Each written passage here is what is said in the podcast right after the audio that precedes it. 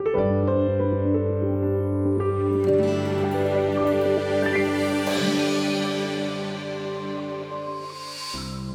ನಾಮಕ್ಕೆ ಸ್ತೋತ್ರವಾಗಲಿ.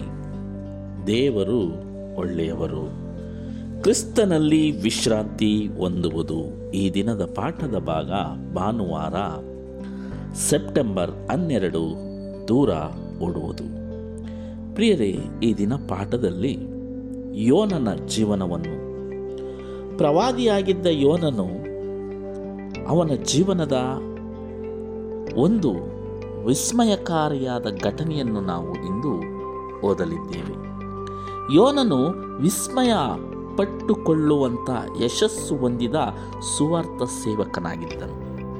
ಅದು ಮಾತ್ರವಲ್ಲದೆ ಆತನು ಒಂದು ಆರಂಭದ ಸಮಯದಲ್ಲಿ ಆ ಸುವಾರ್ತೆ ಸೇವಕನಾಗಿದ್ದ ಸಂದರ್ಭದಲ್ಲಿ ಬಹಳ ಆಟಗಾರನಾಗಿದ್ದನು. ಒಂದು ವಿಸ್ಮಯ ಪಟ್ಟುಕೊಳ್ಳುವಂಥ ಸ್ವಾರ್ಥ ಸೇವಕನಾಗಿದ್ದನು. ಬಹಳ ಆಟಗಾರನಾಗಿದ್ದನು. ಈ ಯೋನನು ಏನೆಲ್ಲ ಮಾಡಿಕೊಂಡಿದ್ದನೋ, ಆದರೆ ದೇವರ ಕರೆಯ ಜೀವನದಲ್ಲಿ ದೊಡ್ಡ ರೀತಿಯ ಅಡಚಣೆ ತಂದಿತ್ತು.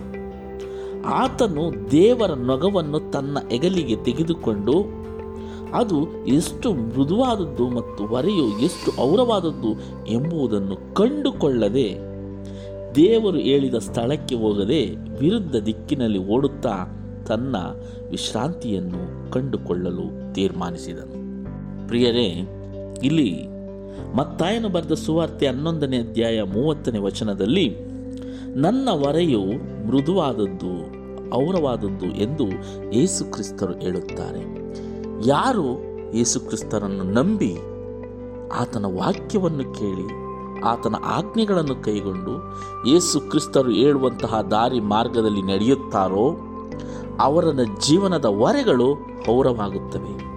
ಅವರ ಜೀವನದ ಹೊರೆಗಳು ಮೃದುವಾಗುತ್ತವೆ ಎಂದು ಈ ಪಾಠದಲ್ಲಿ ನಾವು ಕಾಣಬಹುದು. ಅದೇ ರೀತಿ ಯೋನನನ್ನು ದೇವರು ಆಯ್ಕೆ ಮಾಡಿಕೊಂಡು ನಿನವೇ ಪಟ್ಟಣಕ್ಕೆ ಹೋಗಿ ಸುವಾರ್ತೆಯನ್ನು ಸಾರು ಎಂದು ಹೇಳುತ್ತಾರೆ. ಆದರೆ ಆ ಸ್ಥಳಕ್ಕೆ ಹೋಗಲು ಯೋನನಿಗೆ ಮನಸ್ಸಿರಲಿಲ್ಲ. ಹಾಗಾಗಿ ಯೋನನು ಆ ಸ್ಥಳಕ್ಕೆ ಹೋದರೆ ನನಗೆ ವಿಶ್ರಾಂತಿ ದೊರೆಯುವುದಿಲ್ಲ ಎಂದು ನೆನೆಸಿ ತನ್ನ ಇಷ್ಟ ಬಂದ ಕಡೆ, ಅಂದರೆ ತಾರ್ಶಿಶ್ ಎಂಬ ನಗರಕ್ಕೆ ಹೋಗುತ್ತ, ಹೋಗುತ್ತಾನೆ. ಪ್ರಿಯರೇ, ಇದೇ ರೀತಿಯಾಗಿ ನಮ್ಮನ್ನು ಸಹ ದೇವರು ನಮ್ಮ ಅಂತರಾತ್ಮದ ಮುಖಾಂತರ, ಬೋಧಕರ ಮುಖಾಂತರ, ಸತ್ಯವೇದದ ಮುಖಾಂತರ ನಮ್ಮನ್ನು ಸಹ ಕರೆಯುತ್ತಾನೆ ಆದರೆ ಕೆಲವೊಂದು ಸಲ ನಾವು ತೆಗೆದುಕೊಳ್ಳುವ ತಪ್ಪು ನಿರ್ಧಾರಗಳು ದೇವರಿಂದ ನಮ್ಮನ್ನು ದೂರ ಮಾಡುತ್ತವೆ. ಯೋನನ ಜೀವನವನ್ನು ನೋಡಿದಾಗ ಇಲ್ಲಿ ಇದೇ ಒಂದು ಪರಿಸ್ಥಿತಿ ಎದುರಾಗುತ್ತದೆ. ದೇವರು ಹೇಳಿದಂತಹ, ನಿನವೆ ಪಟ್ಟಣಕ್ಕೆ ಹೋಗದೆ ಆ ಪಟ್ಟಣಕ್ಕೆ ಹೋಗಿದ್ದರೆ ಯೋನನಿಗೆ ನೆಮ್ಮದಿ ಖಂಡಿತವಾಗಿಯೂ ವಿಶ್ರಾಂತಿ ದೊರೆಯುತ್ತಿತ್ತು. ಆದರೆ ಯೋನನು ತೆಗೆದುಕೊಂಡ ನಿರ್ಧಾರ ದೇವರಿಗೆ ವಿರುದ್ಧವಾದದು. ಹಾಗಾಗಿ ಯೋನನನ್ನು ದೇವರು ಎಲ್ಲಿಗೆ ಹೋಗಬೇಕೆಂದು ಕರೆದನು ಅಲ್ಲಿಗೆ ಹೋಗದೆ ವಿರುದ್ಧ ದಿಕ್ಕಿಗೆ ಪ್ರಯಾಣ ಹೊರಟನು. ಆತನು ಸತ್ಯವೇದದಲ್ಲಿ ಬರುವ ಇತರೆ ಪ್ರವಾದಿಗಳಂತೆ ದೇವರು ಕರೆಯುವಾಗ ಪ್ರತಿವಾದ ಮಾಡದ, ಮಾಡುವುದಕ್ಕಾದರೂ ನಿಲ್ಲದೆ ಓಡತೊಡಗಿದನು. ಹೌದು ಪ್ರಿಯರೇ, ಅನೇಕ ಸಂದರ್ಭಗಳಲ್ಲಿ ಉದಾಹರಣೆಗೆ ವಿಮೋಚನ ಕಂಡ ನಾಲ್ಕು ಹದಿಮೂರರಲ್ಲಿ, ಮೋಶೆ ದೇವರನ್ನೇ ಬೇಡಿಕೊಳ್ಳುತ್ತಾನೆ. ನನಗೆ ಮಾತನಾಡಲು ಬರುವುದಿಲ್ಲ, ನನಗೆ ಒಬ್ಬನನ್ನು ಮಾತನಾಡಲು ಒಬ್ಬ ನಾಯಕ ಬೇಕು ಎಂದು ದೇವರಲ್ಲೇ ಪ್ರಶ್ನೆ ಮಾಡುತ್ತಾರೆ.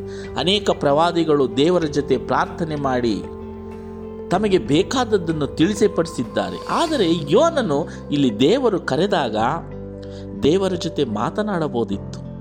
ಪ್ರಾರ್ಥನೆ ಮಾಡಬಹುದಾಗಿತ್ತು. ದೇವರೇ, ನನ್ನನ್ನು ನಿನವೆ ಪಟ್ಟಣಕ್ಕೆ ಯಾಕೆ ಕಳಿಸುತ್ತಿದ್ದೀರಾ ನನಗೆ ಅಲ್ಲಿಗೆ ಹೋಗಲು ಮನಸ್ಸಿಲ್ಲ ಎಂಬ ಮನವಿಯನ್ನು ದೇವರಿಗೆ ಸಲ್ಲಿಸಬಹುದಾಗಿತ್ತು, ಅದರಿಂದ ಉತ್ತರವನ್ನು ಪಡೆಯಬಹುದಾಗಿತ್ತು. ಆದರೆ ಯೋನನು ಯಾವುದೇ ಆಲೋಚನೆಯನ್ನು ಮಾಡದೆ ದೇವರು ಹೇಳಿದ ನಿನವೆ ಪಟ್ಟಣಕ್ಕೆ ಹೋಗದೆ ದೇವರಿಗೆ ವಿರುದ್ಧವಾಗಿ ತಾರ್ಶಿಶ್ ನಗರಕ್ಕೆ ಹೋಗುತ್ತಾನೆ. ಅನೇಕ ತೊಂದರೆಗಳನ್ನು, ಕಷ್ಟಗಳನ್ನು ಅನುಭವಿಸುತ್ತಾನೆ ಹಡಗು ಹೊಡೆದೋಗುತ್ತದೆ. ಮೀನಿನ ಹೊಟ್ಟೆಯಲ್ಲಿ ಮೂರು ದಿನ ಜೀವನ ನಡೆಸುತ್ತಾನೆ. ಆದರೆ ನಮ್ಮ ಬದುಕು ಹೀಗೆ ಪ್ರಿಯರೇ, ದೇವರು ಕರೆದಾಗ ದೇವರ ಹಿಂದೆ ಹೋಗದೆ, ನಮ್ಮ ಇಷ್ಟದಂತೆ ಹೋದಾಗ ಅನೇಕ ಸಮಸ್ಯೆಗಳು ಎದುರಾಗುತ್ತವೆ. ದೇವರು ಕೊಡುವ ವಿಶ್ರಾಂತಿಗಿಂತ ದೊಡ್ಡ ವಿಶ್ರಾಂತಿ ಜಗತ್ತಿನಲ್ಲಿ ಎಲ್ಲೂ ಇಲ್ಲ. ಹಾಗಾಗಿ ನಾವು ವಿಶ್ರಾಂತಿ ಕಂಡು ಕೊಳ್ಳುವುದಕ್ಕೆ ಹೋಗಿ ಎಡುವುದರಲ್ಲೇ ನಾವು ಜಾಣರಾಗಿರುತ್ತೇವೆ. ಹಾಗಾಗಿ ದೇವರು ಕರೆದ ಆ ಒಂದು ಜಾಗಕ್ಕೆ ಹೋದಾಗ ಮಾತ್ರ ನಮಗೆ ವಿಶ್ರಾಂತಿ ಸಿಗುತ್ತದೆ ಪ್ರಿಯರಿ.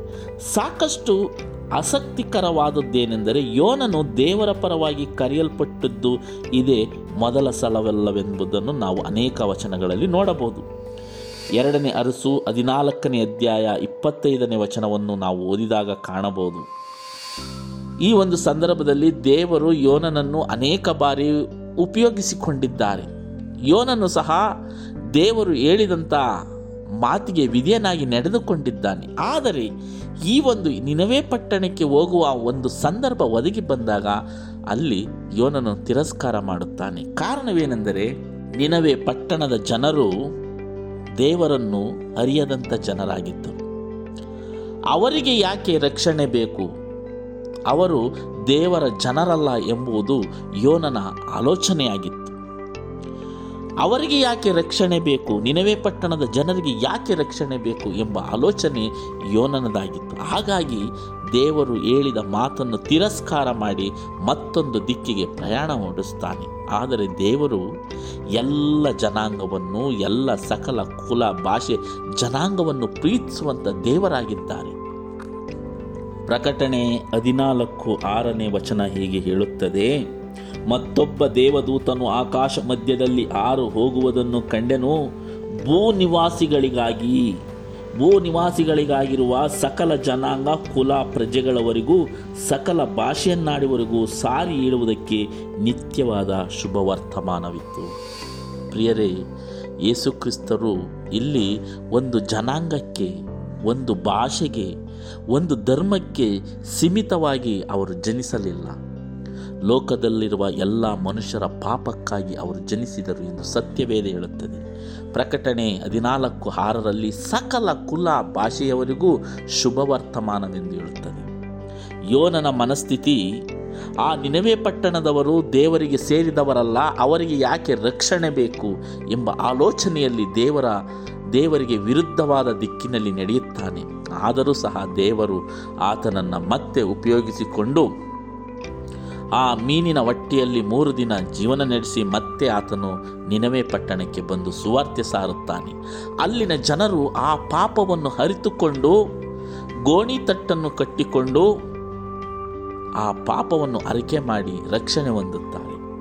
ಹಾಗಾಗಿ ದೇವರು ಹೇಳಿದಂಥ ಜಾಗಕ್ಕೆ ಹೋಗಬೇಕಾಗಿರುವುದು ನಮ್ಮ ಕರ್ತವ್ಯ. ಹಾಗಾಗಿ ಇಲ್ಲಿ ಯೋನನು ದೇವರಿಗೆ ವಿರುದ್ಧವಾಗಿ ಹೋಗಿ ತೊಂದರೆಯನ್ನು ಅನುಭವಿಸಿದ. ನಮ್ಮ ಚಿತ್ತದಂತೆ ನಾವು ನಡೆದಾಗ ನಮಗೆ ವಿಶ್ರಾಂತಿ ಸಿಗುವುದು ಅಸಾಧ್ಯ ಪ್ರಿಯರೇ. ದೇವರ ಚಿತ್ತದಂತೆ ನಡೆದಾಗ ಮಾತ್ರ ಆ ಶಾಶ್ವತವಾದ ವಿಶ್ರಾಂತಿ ಸಿಗುತ್ತದೆ ಎಂದು ಯೋನನ ಮುಖಾಂತರ ಇಲ್ಲಿ ದೇವರು ನಮಗೆ ಕಲಿಸುತ್ತಿದ್ದಾರೆ. ವಿಶೇಷವಾಗಿ ಈ ದಿನದ ಪಾಠಗಳಲ್ಲಿ ನಾವು ನೋಡುವಾಗ ಪ್ರವಾದಿಗೆ, ಪ್ರವಾದಿಗಳಾಗಿದ್ದರೂ ಸಹ ದೇವರ ಮಾತನ್ನು ಕೇಳಬೇಕು ಎಂಬುವ ಆಲೋಚನೆಯನ್ನು ಈ ಪಾಠದ ಮುಖಾಂತರ ನಮಗೆ ಕಲಿಸಿಕೊಡುತ್ತಾರೆ.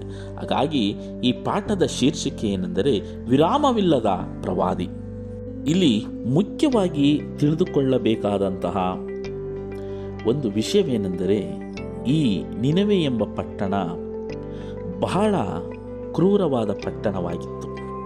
ಈ ಪಟ್ಟಣದಲ್ಲಿ ಅನೇಕ ಒಂದು ಕ್ರೂರವಾದ ಶಿಕ್ಷೆಗಳನ್ನು ಜನರು ತಪ್ಪು ಮಾಡಿದಾಗ ಅವರಿಗೆ ಅರ್ಪಿಸಿ ಕೊಡುತ್ತಿದ್ದರು. ಸಾವಿರಾರು ಸೆರೆಯಾಳುಗಳನ್ನು ಶೂಲಕ್ಕೆ ಏರಿಸುತ್ತಿದ್ದರು. ಜೀವಂತವಿರುವಾಗಲೇ ಚರ್ಮವನ್ನು ಸುರಿ ಸುಲಿಯುತ್ತಿದ್ದರು. ಅದೇ ರೀತಿಯಾಗಿ ಆ ಜನರನ್ನು ಬೇರೆ ಒಂದು ದೇಶಕ್ಕೆ ಕಡಿಮೆ ಬೆಲೆಗೆ ಮಾರಾಟ ಮಾಡುತ್ತಿದ್ದರು. ಈ ಒಂದು ಸ್ಥಳದ ಜನರು ಸಾಮಾನ್ಯವಾಗಿ ಮಾನದಂಡಕ್ಕಿಂತಲೂ ನಂಬಲಾರದಷ್ಟು ಹೆಚ್ಚು ಕ್ರೂರರಾಗಿದ್ದರು.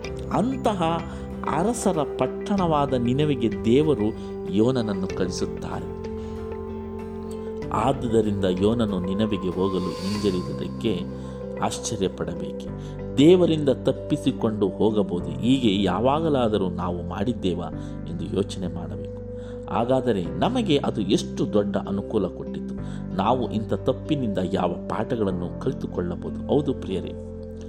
ಆ ಸ್ಥಳ ಸರಿಯಿಲ್ಲ, ಈ ಸ್ಥಳ ಸರಿಯಿಲ್ಲ, ಅಲ್ಲಿನ ಜನರು ಸರಿಯಿಲ್ಲ, ಇಲ್ಲಿನ ಜನರು ಸರಿಯಿಲ್ಲ, ಅವರು ಸುವಾರ್ತೆಯನ್ನು ಕೇಳುವುದಿಲ್ಲ ಎಂದು ನಾವು ದೇವರು ಕೊಡುವ ಆಲೋಚನೆಯನ್ನು ಧಿಕ್ಕಾರ ಮಾಡಿ ನಮ್ಮ ಚಿತ್ತದ ಪ್ರಕಾರ ನಾವು ಓಡುತ್ತೇವೆ. ಹಾಗೆ ಓಡಿದಾಗ ನಮಗೆ ವಿಶ್ರಾಂತಿ ಸಿಗುವುದಿಲ್ಲ. ಆ ಒಂದು ಕ್ರೂರವಾದ ಪಟ್ಟಣವಾಗಿದ್ದ ನಿನವಿಗೆ ದೇವರು ಯೋನನನ್ನು ಕಳಿಸುತ್ತಾರೆ. ಅಂಥ ಕ್ರೂರವಾಗಿದ್ದ ಜನರು ಪಶ್ಚಾತ್ತಾಪಪಟ್ಟು ಮನ ತಿರುಗಿ ಗೋಣಿತಟ್ಟನ್ನು ಕಟ್ಟಿಕೊಂಡು ಬದಲಾಗುತ್ತಾರೆ. ಹಾಗಾಗಿ ದೇವರ ಆಲೋಚನೆಯಲ್ಲಿ ಎಲ್ಲವೂ ಬಟ್ಟ ಬಯಲಾಗಿರುತ್ತದೆ ಪ್ರಿಯರೇ. ಹಾಗಾಗಿ ದೇವರ ಚಿತ್ತದಂತೆ ನಾವು ನಡೆಯೋಣ. ಆ ಒಂದು ಅದ್ಭುತವಾದ ವಿಶ್ರಾಂತಿಯನ್ನು ಪಡೆಯೋಣ.